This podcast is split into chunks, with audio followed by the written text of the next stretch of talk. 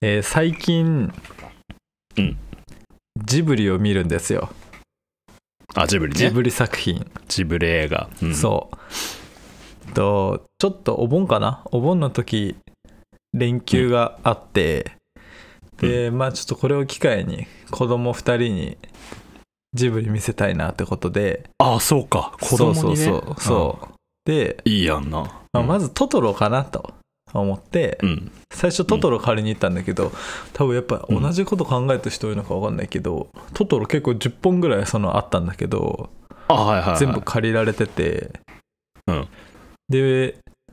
まあ結構いろいろあるけどその子供、うんちっちゃい子1歳児に見せるってなったらなんだろうと思って、まあ最初ポニョをねうん選んだんですよで、うんまあ、ポニョ見ててうでんつい最近ちょっとまた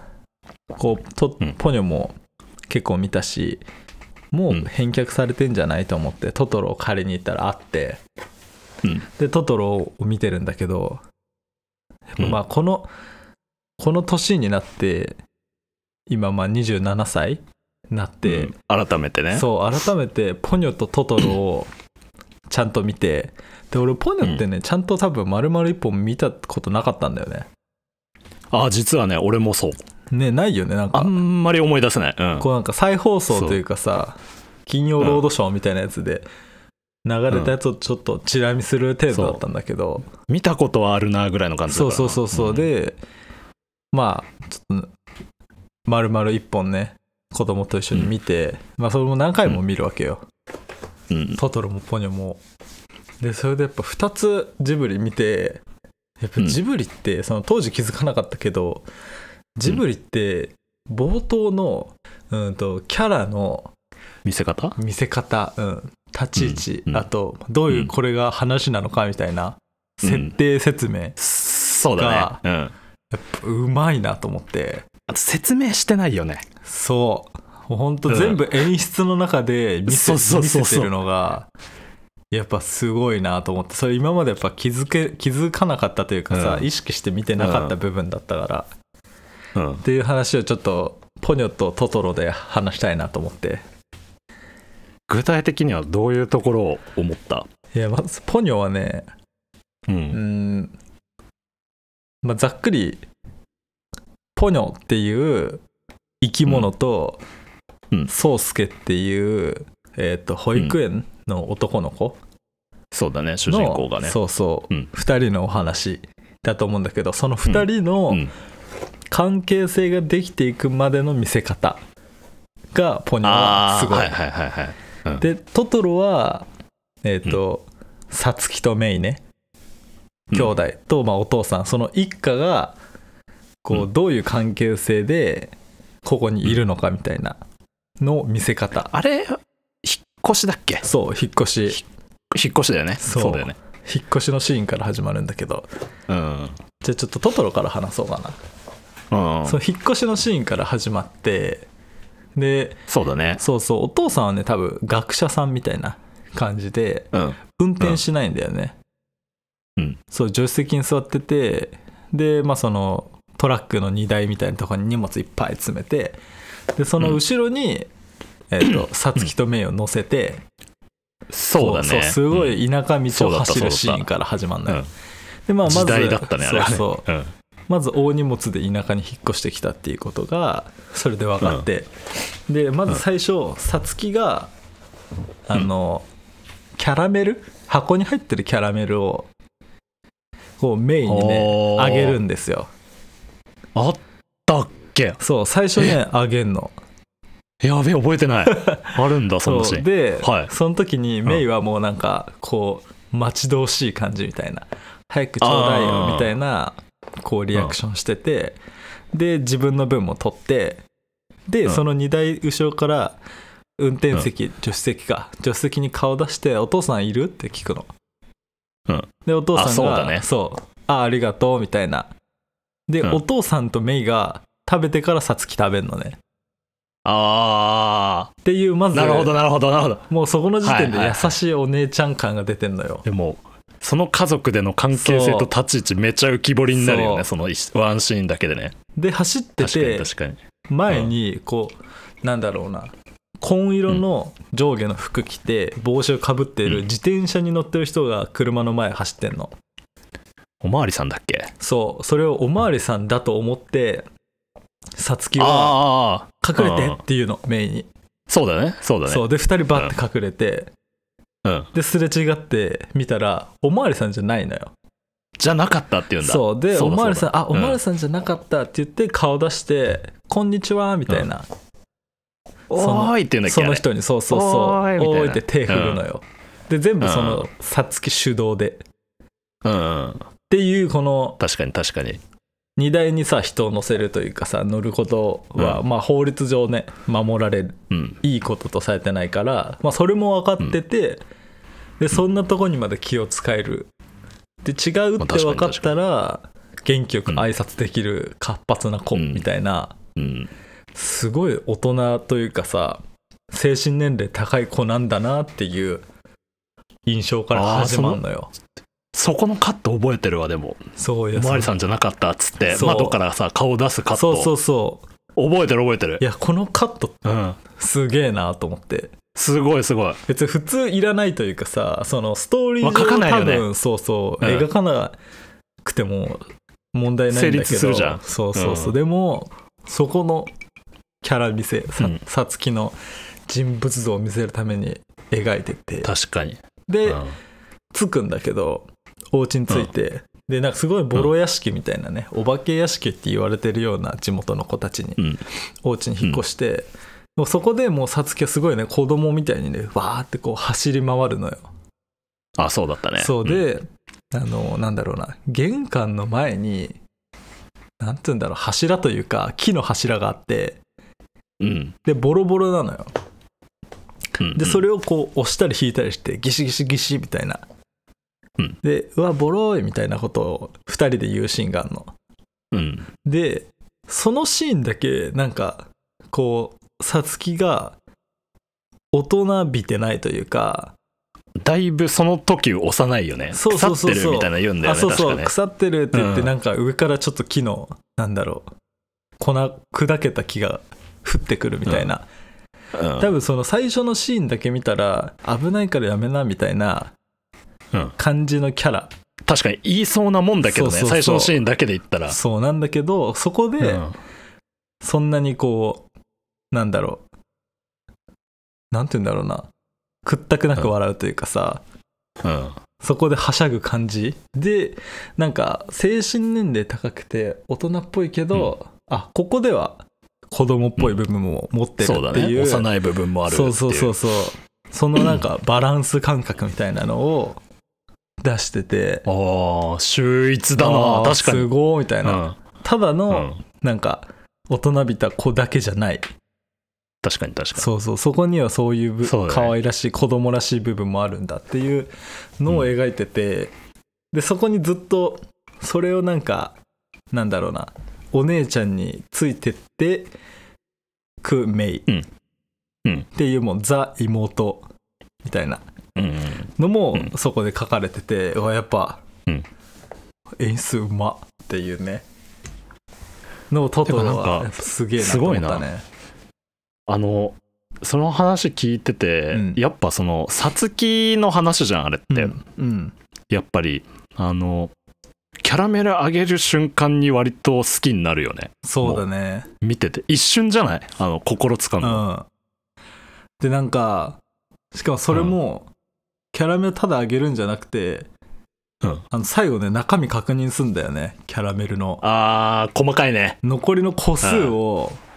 考え確てんのよ認してあげるんだそううんで多分考えて細か食べてんだよね、そのうんあのなんつうの自分が多く食べないようにというか、少しでうもんメイとお父さんにあげれる分量で多分あげてるっていううんのを、わかるわかる、うん、その1個の仕草でさ細かいねてすかアニメならではだねあそのまあそう辺っだて、 ねそうだね、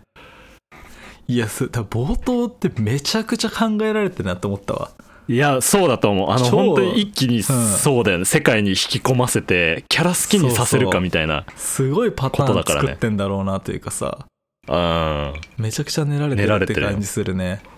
そうトトロがそのやっぱうキんャラ見せからストーリーっていうよりかはキャラ見せっていうのかながうんすごいうまいと思って、でもポニョは、そのねストーリーの進め方っていう点でやっぱ冒頭すげえなと思って、進め方、うん、そう宗介がまず、うんえっ、とまあ海崖の上の家から海に向かってなんか遊びに来るというか行くんだけど、うんでそこで海底からポニョがねまあその時はポニョじゃないけど名前はうんポニョとは分かんないけどそれが上がってきて、で、なんかなんだろうな投網漁みたいなやつの船のその、うん漁に巻き込まれて瓶にポニョがこうはまっちゃって、そうだあねれこれなんだろうっていうとこから始まるのよ、うんひ引っ張るあそのうん瓶から出そうと引っ張るところから2人のうんこう出会いになるんだけど、うん宗介はそのポニョが生きてるかどうかをこううん繰り返し確認すんのね、うん最初に拾った時にこう抜け出せなくてうんその瓶を割るのよあ海割るんだそう、ん海岸に上がって石でうんパリンって割って、うんでその時にまあ手を切っちゃうんだけど「痛っ!」ってなりながら割って、でんまずポニョをすくい上げて、あれうん生きてるかな死んじゃったかなだったっけな死んじゃったかなとかじゃないそう死んじゃったかな死んじゃったってみたいなそうそうそう、言うんだよねでうん、うん反応なくてそしたらちょっとしたらポニョがその宗介の血の出た親指を舐めて起き上がるみたいな、うんうん生きてたみたいなそのし、うん拾った死んじゃったやつが死んだと思ってたやつが生きてたっていうなんそうか、だねあよかったみたいなでそれを持って帰るんだよね、うんでそっからその生身というかさ水につけてない状態で持って帰って、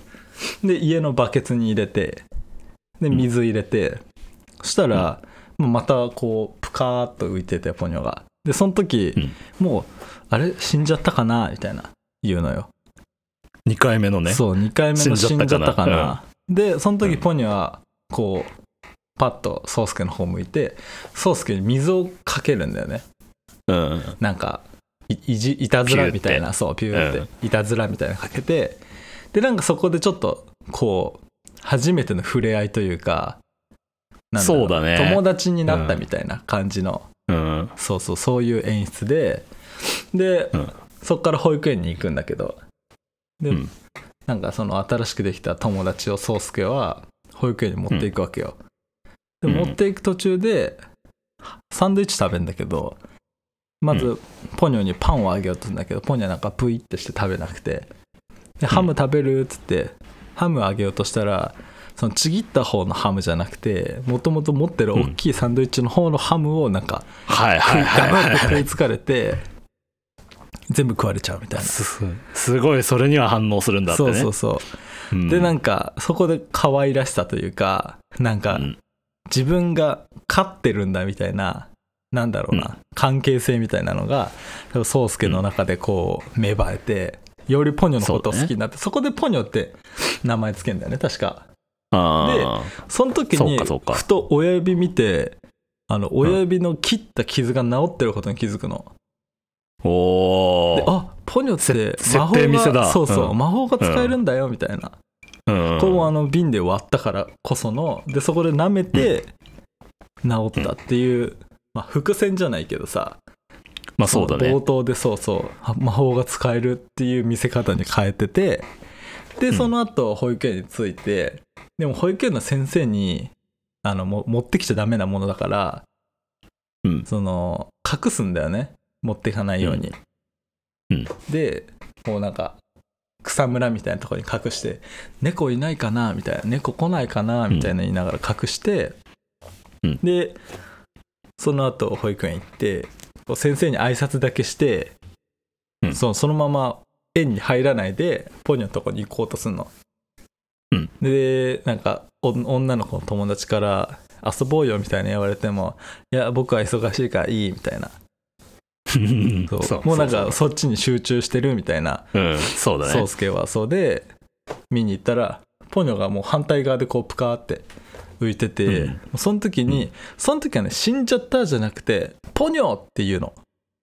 あそうなんだそう、んでも意味は死んじゃ嫌だみたいなそうだから死んじゃったっていう疑問から、うんうん死んじゃ嫌だっていう、もう宗介の感情になってんだよねでもそこまでもう関係性が移ろいでるもんねそう完全にでポニョ、そんな寝てたのかな確か寝てて、で起きてもう一回、うんもう一回水かけるのかな確かうんそうでああよかったみたいな生きてたじゃなくてあのもう半べそ書くみたいな生きててよかったみたいな うんっていうのでもうもうその宗介ポニョ大好き感だ情しだよなうんその宗介もポニョも宗介大好きっていうのがうんもうそこで描かれてわかるるそううんでなんかその園の女女の子が「何持ってきてんの?」みたいな言ってきてうんで、まあ、見せるんだよね宗介はそれをそしたらなんかその女の子うんが「え全然可愛くない」みたいな言うんだけど、うんそれでそしたらポニョがなんか怒ってその女の子になんか今まで宗介にかけてた水のなんかちょろちょろっていう感じとは違うなんか攻撃的な水鉄砲みたいなのをあーバーって当てはいてはいはいはいポニョは喋んないけどその水をかける量っていうのでポニョの感情を出してる、うんその時はあの喋んないもんねそうポニョね喋んないのそうそうで、うんそれで見せるしかないかそうそう、うんでその後にそのまあいろいろあって結局あの海になんだろうな波にさらわれてポニョ取られちゃうんだね一、回、うんでそこでもうポニョはあのまあ喋るようになってて、うんポニョ人間になりたいみたいな宗介と同じ人間になりたいっつってなんかその魔法の力みたいなので手足が入るのポニョが、はいはいうーっつってなんか、うん入るんだけどその生えた、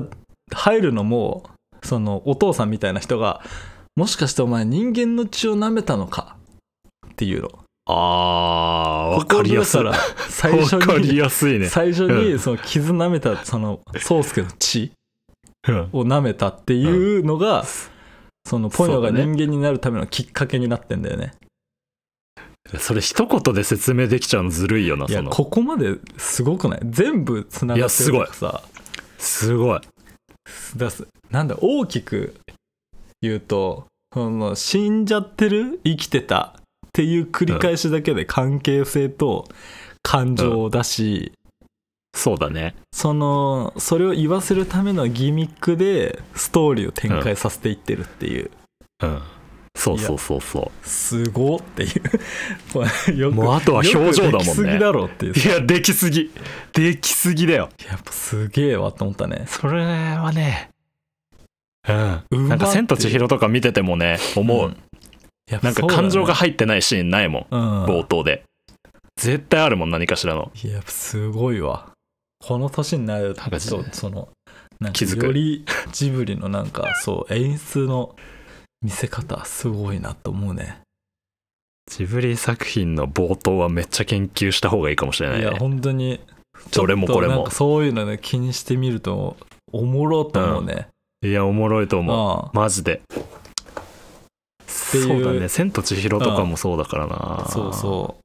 ちょっと、うん千と千尋の冒頭、俺覚えてないんだけどさ。えうん俺めっちゃ覚えてるマジなんかえー、っとね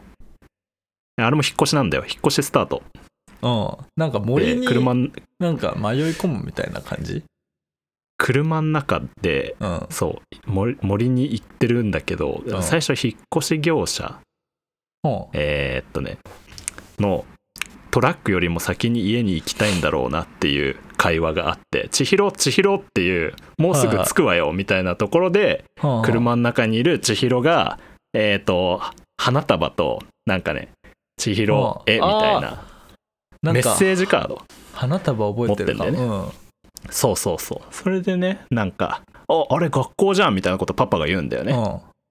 で千尋が新しく行くであろう学校に対して千尋ねもう悪感べえするの窓から見てあーみたいなそういうのやっぱううまいわ、うまいね思い出したけどうまくないうまいでそうそうそうそのなんかもう嫌だって何も言わないの千尋嫌だってうん言わせるのは確かにちょっともうダサいのかもね、いや野暮だよ野暮野暮、うんでポニョもやっぱそういうところってさそうだね本当に大好きとかって言わないからさ最初の頃からさそそううそうだからやっぱ見たことあある演出がないのかもしれなないいね、うんそうそうそうその作品でしかないそのための描き方でうん全部やってるよね、そうジブリってそのキャラありきでね、そうそうそううん、だから面それ白い間んだ違いないなああれが知知りたいちょっと子供たちの反応が知りたいそれを見たああ子供もうでもポニョもねトトロも一緒だけどもうガン見あガン見だよえねガン見だねなんかでもどこやっでぱハマってるのかかわかんないけど、もうもうなんかなんだろうワクワクしながら見てるとかでもないもうなんか呆いやそう然なんとだ見続けてる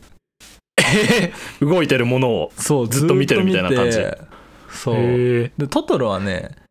あのうんもともとなんだ知ってたというか、うんあの映像とかで知ってたからトトロトトロとかは言ったりするねうんうんうん、そうあと結マ構ックロクロスケをさ潰すシーンあるじゃんうんうんあのメイが、うんあの時に一瞬手叩こうとするみたいな、へえそうそうそうそう面白いそういうのやっぱ音とかあとはトトロのビジュアルとかに反応する感じかな、や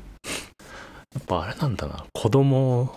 が見てちゃんと分かるというかちゃんと反応できるようにもなってんだねっ多分ねてことは、うん1時間半集中続いてるってことでしょあでも映画ねの最初から最後までまるまるそれ、でもまあなんだかんだ見てるねあ本当、うんやっぱすごいわそれす考ごいえよると、ね一旦ここら辺でタイトルコール挟みま すかあそうでした忘れてましたそうですねそうですねはいじゃあこれ今日ジブリ今日ジブリ会か もなそうだね。えっ、と、じゃあ、第、うん第5回、は第5回第5回、俺はそうは思わない。始まります。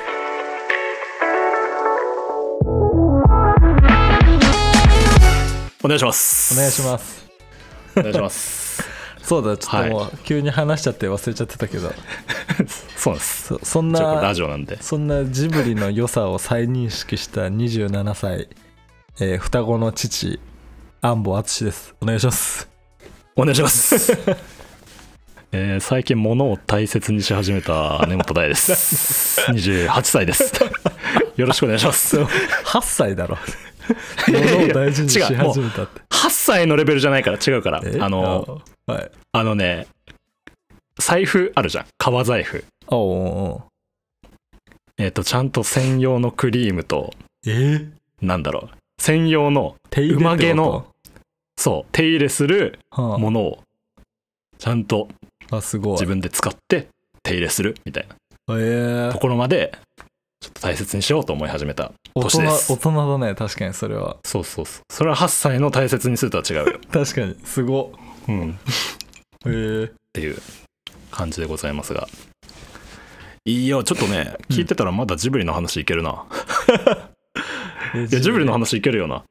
ジブリの話いけるよでもねジブリねなんかあんま覚えてないんだよねつうかその今話して て大が、うん俺が話したシーンあああだよねとか覚えてんのすごいないやなんかちょっとやっぱ出てくるよちゃんとすごいねそのそれ一つ一つのカットがうん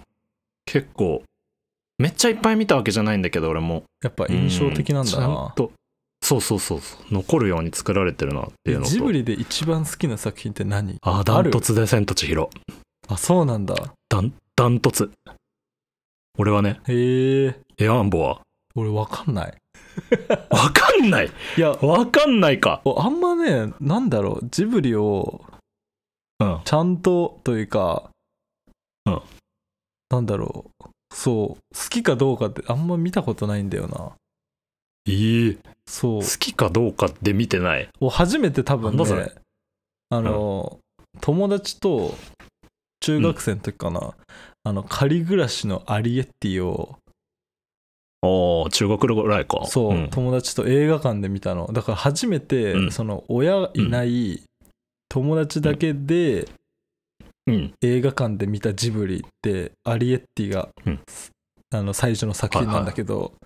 はやっぱなんかその時ってその友達と映画見に行ってるっていう楽しさの方が強くてさまあ確かにそれだけで楽しいもんなそうそう、うんその後なんか、うん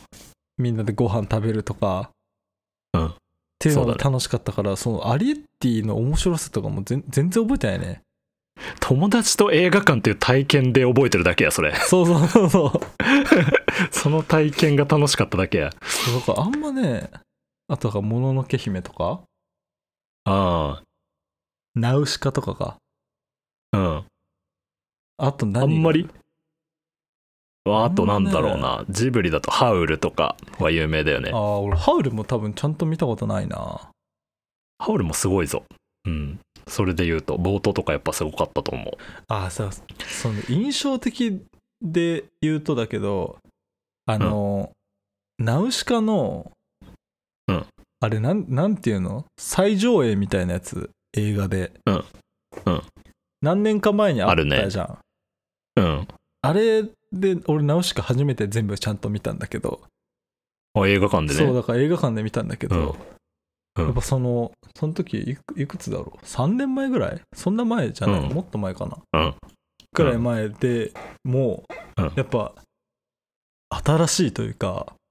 見たことない世界じゃんと思ったよね、いや世界観すごいよな改めすてごいね思うナウシカのあの世界観、すごいなんか全なんだろうわかんないあの藤子不二雄とかもあるからわかんないけど、うんそこら辺の人たちが今のファンタジーの全部の元作ってるじゃんみたいなねそうそうそうそう全ての「ソじゃん」ってなるねあれね乗見りる物ととかさ服装武器、うんあの世界観、やっぱすすごいね間違いない俺もね実はナウシカ最近見たんよあ本当最近うんようやく最近見 てあやっぱすげえなすとはごい思いつつ思いつつちょっと大人になって見ちゃったから、ううんわーなんかテーマはやっぱむずいなと思った、あまあ子供の時確かにに何も考えずに見たかったあれああなるほどねえ結構むずいことやってなかった確かになんか内容自体はそのなんだろう大まかなストーリーはわかるけど、細かいとこ難しいよね、結構むずいむずいでそれなんか考えてみようとしちゃっててああなるほど、ね、ああかんと思ってこれ子供の時見たかったって す結ごい構ね思う俺だか後ら悔しそた外側がなんかやっぱすごい好きだなと思ったかなその植作物品のの描き方とかさなんかああうん、見たことない植物のか描かれ方とかさうん、してわるねわかんないけど多分全部決まってるじゃんああいうの名前とかもあるっしょ、書かれてないだけでそうだねうんその設定がねそうそう一つ一つのやっぱ世界観の作り込みやっぱ結構圧倒されたなじゃあアンバーは結構君たちはどう生きるか楽しめるんじゃないかなあ見た見たええ見てないねあ見ていない確かに今ジブリの話ってなったらそれかやっぱそれだようん あれね楽しめる人と楽しめない人がやっぱいてあそうなんだうん大は俺はね俺は楽しめなかったあそうなのちょっとねへえあーなんかいろいろ考えちゃうねやっぱ りどうして、うんどうしてこういう脚本になったんだろうみたいなのもうすごい考えちゃって何それどうしてもこうしてもないだろ別にいやーそっち考えちゃってねえだダメなんだよねそそういうこと考えちゃダメで、うんあれあの映画はもうなんさか見て感じ取っ作品としてというかじゃなくて作り手側としての方で見ちゃうってこと、見ちゃってちょっとダメだったけどあれへはー本当に100%心開いて見ないとダメな映画だろうなと思ったなあんだのそれ感受性全開にして見てください確かにちょっとまあそうだね内容がね言えないしうん何とも言えないもんね、そうそうかなんで、なんでやっぱり、千と千尋がダントツかも。あそうかうん。ダまンあ、トツ子供の頃に見たからってのもあると思うけど、確かにうん一番覚えてんのはやっぱ「千と千尋」だねそうじゃん。うんだって全てのデザイン秀逸じゃなかった。そうだね全て、もう、事細かなところ全て。うん。そのあの服装とかもねあの何、うん。こういうやる女の子たちの服装とかさそうそうそうそわうなそわな感じとかさう。うん。顔なしのデザインとかすごいよなすごい。妖怪たちの一つ一つのデザインとか。で確か最に初は、あの、お化けなんだよね。最初に出てくる、ちょっと、妖怪たちはお化けで描かれてて、えあなんかそこら辺そうもだっけうめえなみたいなそうお化けつうかなんか黒くてね半透明なやつらあーがどんどんなんかはいはいはいはい出てくるんだけど、一番最初ねとかね、はいはいはいはいその辺とかもねうんああ不気味でいいなとか思ったりしてたな、 「千と千尋の神隠し」ってタイトルすごいよな確かにすごいいやすごいしか出てこない なすごいんだけど確かになんかやっぱタイトルっせんて難しいじゃんむず いいまだにむずいずっとむずい難しいよねタイトルが一番むずいまであるだって千とだって千も千尋も一緒じゃんうん一緒同一人物でそれを千と千尋ってうん言うんだっていう うんねしかも「千と千尋の神隠し」っていうタイトルに気づくのはやっぱ見た後だもんねあれねそうだね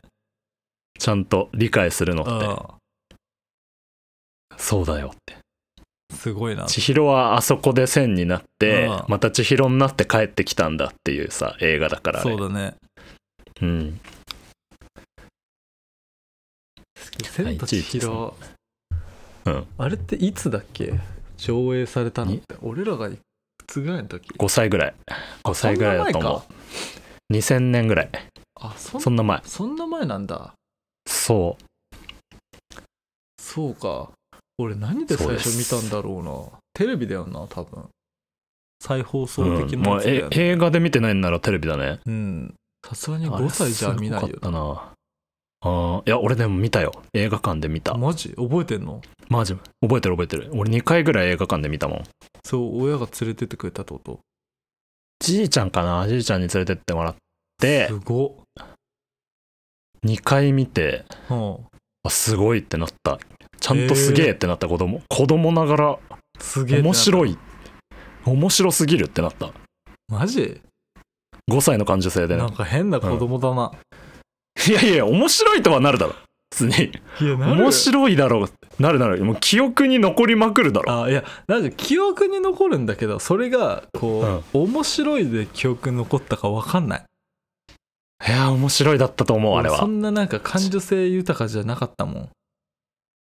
てかもう一回見たいってなったからもう一回見たんだしあまあ確かにそうだねもう一回見たいってじいちゃんに言って見に行ったからってことは面白かったんだと思すごいねううんそうそうそう何が面白かったのえーいや子供の頃はな単純に、うんえーっとねえー、などの辺だろうなえーっと普通に千尋と白うんの、まあ普通に千尋に感情移入して見てたんだと思ううんまず普通にねうんで白も好きだったいやそうだねもう単純にかっこよかった単純にすげえかっこいいいじゃんこいつうんめっちゃかっこいいじゃんって思ってた確かそれは覚えてる右他右早見琥珀主そうそうそう そうよく覚えてんなそこそこよく覚 えてんな右早見そう琥珀主千尋に忘れないだろ右早見琥珀こ主ねれでこれで間違忘れえるただらろ恥ずかしいむずいだろ そううん白かっこいい千尋に共かっこいいあった感っねていう記憶、そういう記憶だったと思あでも確かにそうだうな、うん、今思えば俺も多分そういう感じで見てたうん、56歳だからねな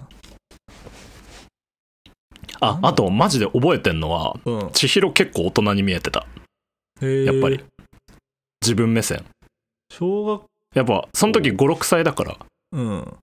小学校何えっと年千尋って生ぐらい設定な千尋って千尋ね、えー10歳小4か小3ああ中学年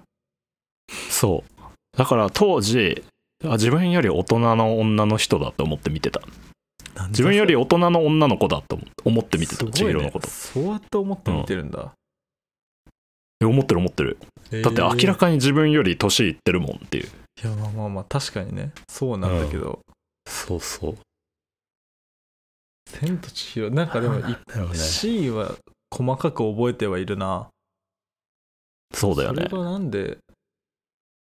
なんで なんでだろうなんねでなんだろうなやっぱでもまあ見たことないものだったってのは大きいかな俺はあ全部新しいね全部新しいじゃうん全部新しんなんかななんいつやうのってることがうんそのトンネル抜けて世界違うみたいなことだけじゃない、うんそのうん いあの一基緒いう本的なところねそそうの物語 の、うそう,、んそうそうだけじゃない神々確かがに入る銭湯って温泉銭湯ういんやすごいすごい設な定んだよそれと思うよねいや なんかそういうなんか文献みたいなのがあるのかもしれないけどさわかんないけど、うんいやすごい設定すごくないねそこで名前取られてシールはさなうん不思議な力で名前取られてそこで働くことになって豚に変えられた親を救うためってさ、うんいやもう意味わかんなくないいやいなんどや分かりやすすぎるどっいや分かりやすすぎぎるそれ聞いても、うん、すごいよねどっからすごい何始まりはどこっていうそ のお話のさ確かに何を何の企画書を立ててそうなったんだろうみたいなそうそうどのコンセプトで作ったんそれって全部がさ確かにつ強いというかさ走り気になるね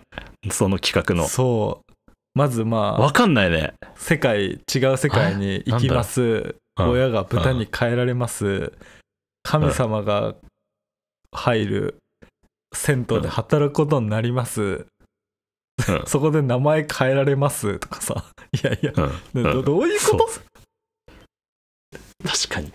あとなんかなんだろう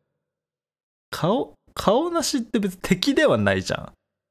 敵じゃない敵がい敵じゃなないいじゃん「千と千尋」ってあそうあのねあの世界全部全大部人になってみるとそうなの敵いないというかあのねなんか大人になってみると全部正しいのあの世界言ってることがああなるほどねなんかいやリンさんってすごいよ覚ねえてるうんわかるよあの先輩であしなょんかそうかまじいのところで初めてリンさんに会うんだようんでその時千尋めっちゃとろいのはいはいで、はいなんか返事もろくにできないの千尋その時ねへえでリリンさんがその、もう返事ちゃんとしろよ「はい」とかちゃんとしろよみたいなことちゃんと 言うのでかまじいのところから去ろうとする時も、うんそのリンさんが千尋に対して「お世話になったんでしょありがとうございました」とか言えよみたいなこと言うのへえっていうなんか本当に正しいのその社会人としてめっちゃ正しい世界なのあそ こはもうなんか大人になってみるといや、うんそうだよなみたいな人としての基本だよなみたいなことをなんかそうねだね千尋が一つ一つ学んでい成長くねみたいな、そうそうそうそうすごいよねその敵がいない中でさうんこう成長を描いて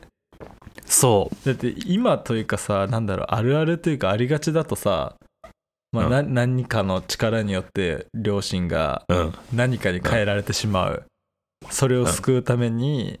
うんその変えた権下を、うんに立ち向かっていくじゃん、いやそれをさそのあそーこで働きながらで最後ここにはいませんって まああれなんかあれなんかちょっと大喜利感あるけどないやいやあれなんか脚本の大喜利感ないあれ そうあれなんかメッセージ性あるやわかんないだ俺からはそうわかんいなう視野が広がるわけでしょ、その千尋のさ、そのそうだね見えるこもののが中で増えて見えるものが、うんとかっていううん話じゃなく、うんいろんなことを学んだ上で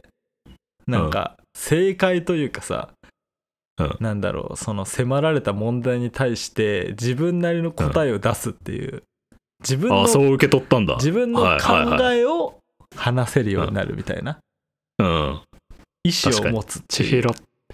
千尋って結構意志弱いもんねそうそう序盤ね最後意思を持つっていう意思を持って物事を考えられるようになるってもうなんか大人って感じじゃない、ああそう受け取ったかなるほどうん、そう見えあたんま考えてなかったそこういんやまあでもその第3の選択肢っていう大喜利ではあるよねいや大喜利だよね あでねキャラクターとうんか脚本としてうんまあそうなっちゃうわなとはなるよねそのその中にいるっていうふうにはできないしみたいな、 そうそうそうそうそうそうまあ確かにねあれはあれやっぱだからその女の子に妖怪の場所でインターンさせようって企画なのかいやなんか嫌な言い結論方だななんかい やいやそうだろもう全然全然なんか魅力的じゃないわ10歳の女の子に異世界でインターンさせよいやインターンこれですインターンで大人になる学生なんていないから、ういやい やまあ確かに、まあ、あれはねうんインターンいないいないインターンいないかうん、っていうなんだろそううかだからちょっと大人になるうんなんだろう、ね、そうだねそうひと夏のなんだろうねインターンじゃないなちょっと大人になって帰っえてくる、ーインターンじゃないちょっと大人になって帰ってくるってなんだろうなだって契約書まで書く んだぜ名前取られて確かに確か名前取られてあの辺も秀逸だよあの辺のやり取りめっちゃ秀逸なの知らないなんかにやりとり、えっとねここであの辺のやりとり超秀逸働かなせてくださいみたいなやつそうそうえあんそまうおいでなって言って具体的に覚えてないなえっとね千尋がね最上階に行ってはいはいそれは覚えてるで「おいでな」って言われてシュッうんてあの指クイッてやるうんとうんうん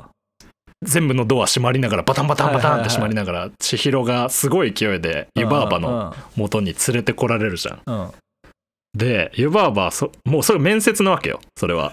あの確かに一般企業で言ったら確かにで最終面接なわけよ、うんで湯婆婆はめっちゃ詰めるのそこで千尋のことを、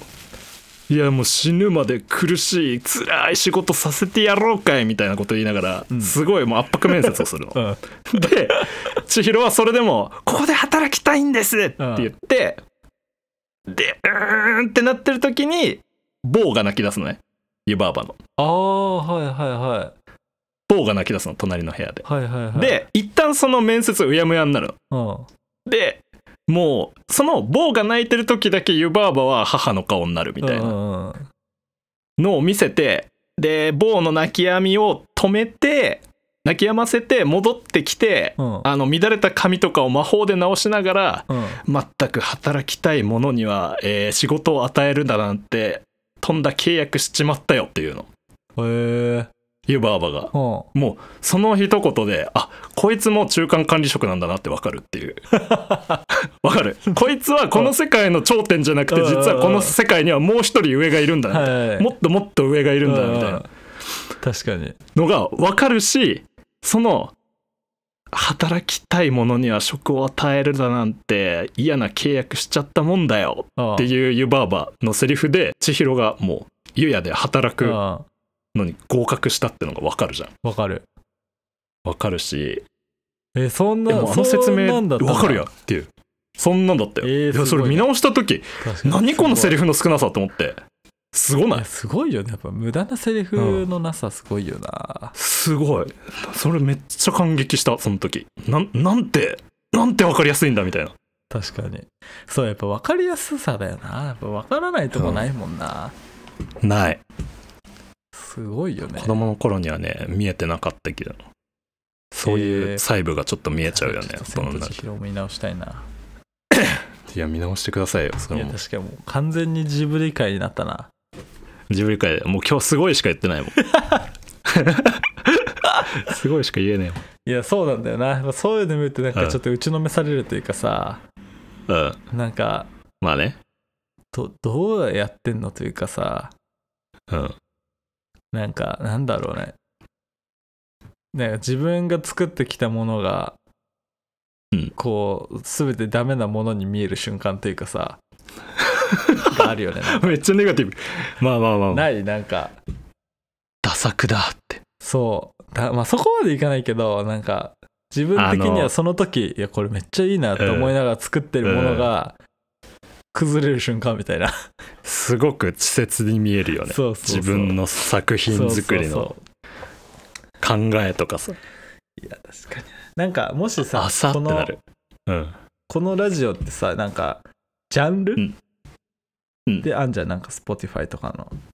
うんあれってさなんかものものづくりの人たちのジャンルみたいなやつだよね、一応デザイン建設に入れてるよあそうそうそうジャンルは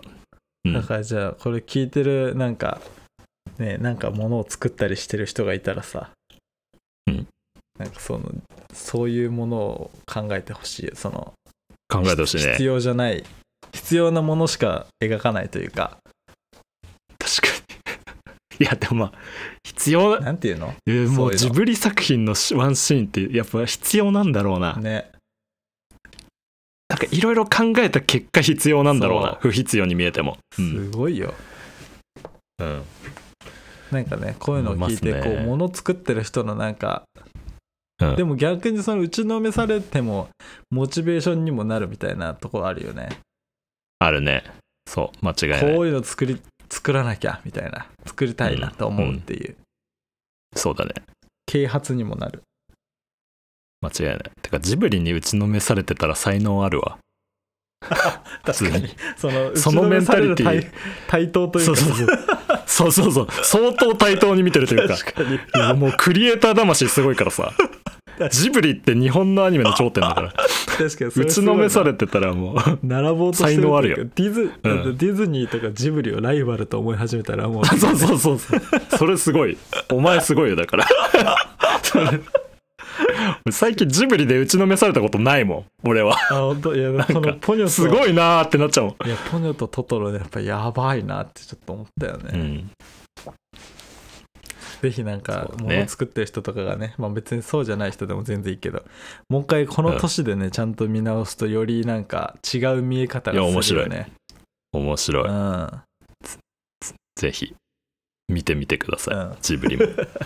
ジブリあのジブリあれも魅力か 最新作もあそうだね、それはちょっと俺も見ますどうするお便り読む一応読みまし ょじゃあ読みましょうう、うか、ん、えっと、前回前回のですね特殊能力ある回に対するお便りがいつ来てます、はいえーラジオネームタイル屋さんありがとうございますありがとうございます2通目です2通目ですねえー前回に引き続き、はいショートスリーパーの母両利きの父絶対音感の姉を持つ私ですが私自身は寝不足で不器用で楽譜すら読めませんこれは家族の特殊能力に対するトレードオフを請け負った結果なのでしょうかワン・フォー・オールはいつ現れあわら現れま すかというお便りでし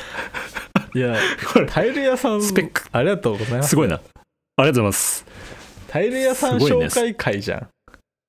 ね紹介時毎間回そうそうそうトレードオいやフ、ありがたいでね、すけどね。トえレーーとドオフ、何かが優れると何かがえかける劣るみたいなあの、ちゃんと調べたんですけど、両立できない関係性のことを言います、トレードトレードオフって。両立できない関係性そう、両立できない。難しい言葉で返ってきたなでもそう両立できない関係性で伝わらないえでもそういうことでしょそのうん、そういう片こっと。ぽが行ったなんからが片っぽが落ちるってことでしょ、両方はいかないよってことでしょそうそうそうそうそう。でそのタイル屋さん系のタイヤ三家のトレードオフなんっていう話。なるほどな何もすごない何ショートスリーパーの母、両利きの父、絶対音感の姉って。 確かに。ちょっと特殊能力じゃそのん、言い本方当面に。白いすけどね確 かにすごいだろ。ショートスリーパーのショートスリーパーの母、両利きってなんだよまあいるかたまにでもまあもともと生まれながら左利きで、うん右手に矯正された人って両利きだったそうりすそるよねうそういるよねそうだ絶対これはね文化あるのはねうんそうかこれはねうん、まだ見つかってないだけだと思いますよ結局じゃあ結局でもじゃあタイル屋さん系ではトレードオフはないということですかじゃあいやこれなんかあると思うこここまで来たらなんかあると思ええー、なんだろうねういやわかんないよ本当にすごい地味かもしれないそれはそれだったらもう結局さなんだろう、うん生活に生きる能力として、うんショートスリッパーの母、ん両利きの父絶対音感の姉、はいでしょ、うんで生活、うん今までこのまあちょっと年齢わかんないけど、うんその年齢まで普通に生きてきてないってことはそう生活の中ではないってことじゃん、うんだからそれはもそううかトレードオフです いやわかんない ですわかんないよ本当に絶対ドライアイにならないとかあるかもよわかんないけどなんかでも気づかぬうちにあるよ他の3人もドライアイで悩んでなかったら結局意味ないじゃんあ確かにねでしょあるかもしんないからじゃあトレードオフだわかんないでそれは諦めないでトレードオフうだ、んもうそれはトレードオフかう。んアンボはトレードオフっていう結論。そうしょうがない俺は、俺はなんかあると思ってるよ。これは。だから見つけてないだけ。ななんだろうなじゃあその場合どうしたらいいかってことだよね、 どうしたらいいうか。ん、もうねでもない人はもうないからバッサリや。いやだってしょうがなバいッサだっリてないんだもんないものはまあない、ない人も、ないだって人も後いかる。ら身につけるってなったらそのそのうん絶対音感とかは多分分かんないけどまあそのうん得るために努力して得たようなものではないじゃんうん結構先天性だよね。そうだからこそのタイル屋さんはさ自分で得るために努力しないといけないっていうさ、そのひと手間があるじゃん、うん、そうだだからもねう。持たざるものだからめっちゃ言う。いやだ から持持たたざるものだからか持。たざるものの方がうんうんそのあれだからハングリー精神あるかああ、絶ら対そうに、そうそうこう、うん。努力できる力があるかもしれないからね。そう、あぐらかかないで頑張れるというそうです ね。だから強く生きてくださいひどい、ひどい返しだった。そん、そんなところですかね。そうそんなとこですか ねはい。それでは、えっ、と、このラジオは引き続き皆様からのお便り、コメント、反論などお待ちしております。お願いします。もう長くなっちゃったよ、今日。本当だちょっと長くなっちゃったなまあ、いっか。まこんな回もあるということであ、ジブリはい魅力会でした、魅力回でした。はい。というわけで、第5回、俺はそうは思わない。えー今回もパーソナリティは根本と、ありがとアうンボでしたございました。ありがとうございました